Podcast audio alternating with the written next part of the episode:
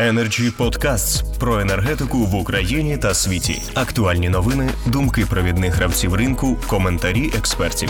Energy Podcasts.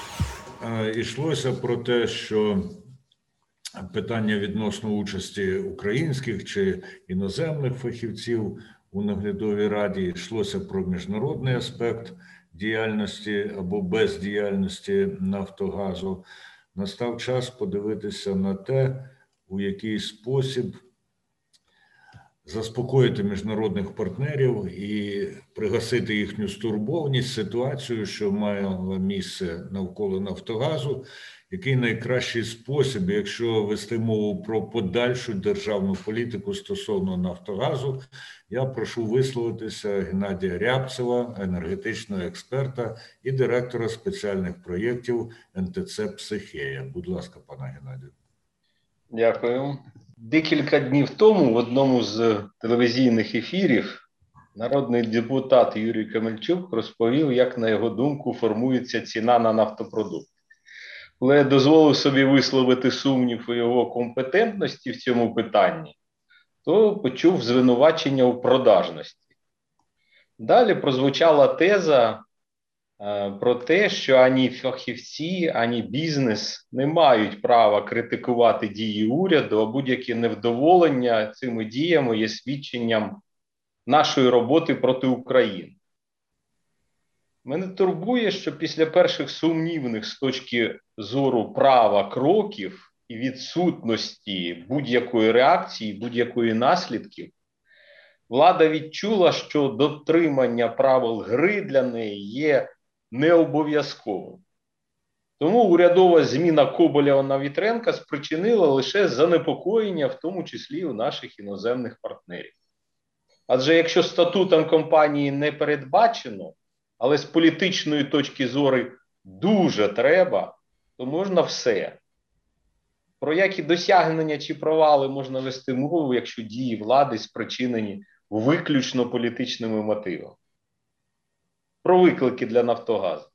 Оскільки єдиним завданням НАК за статутом є отримання прибутку, єдиним викликом для НАК є перетворення її у прибуткову компанію.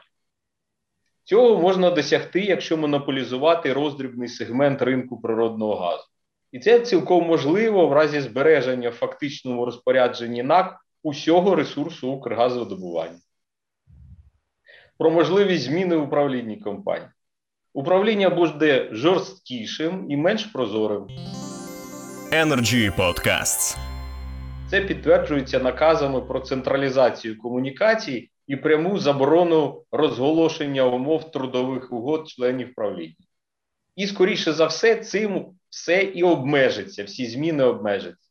Можливо, звісно, коригування політики стосовно Укрнафти і зміщення акцентів у політиці видобутку. Я тут хочу наголосити, що мається на увазі лише змінення, зміщення акцентів, оскільки суттєво наростити видобуток за рік і навіть більший період фізично неможливо, як на мене.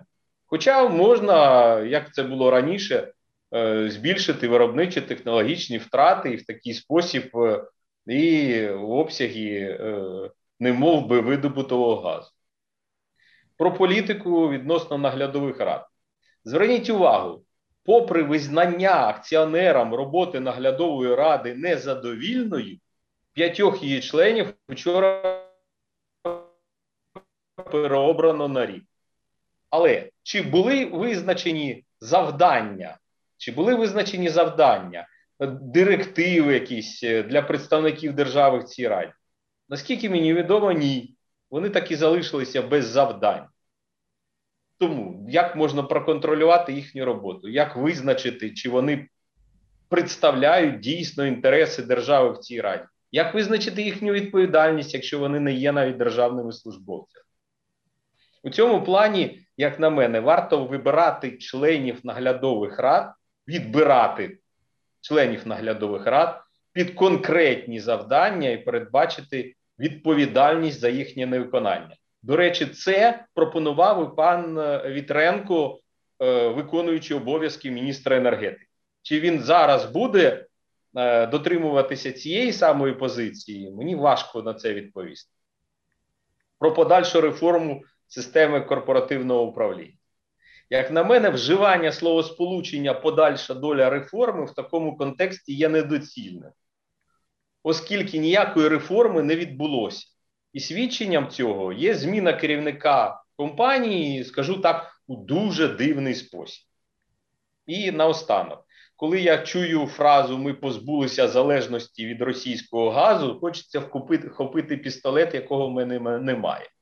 Не розумію, скільки можна розвішувати лапшу, лакшину.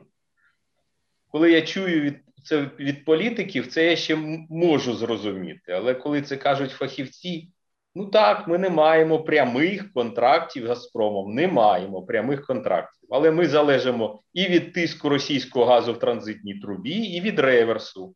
Фізичного чи віртуального немає значення, адже всі розуміють, що ніякого словацького чи швейцарського газу не існує.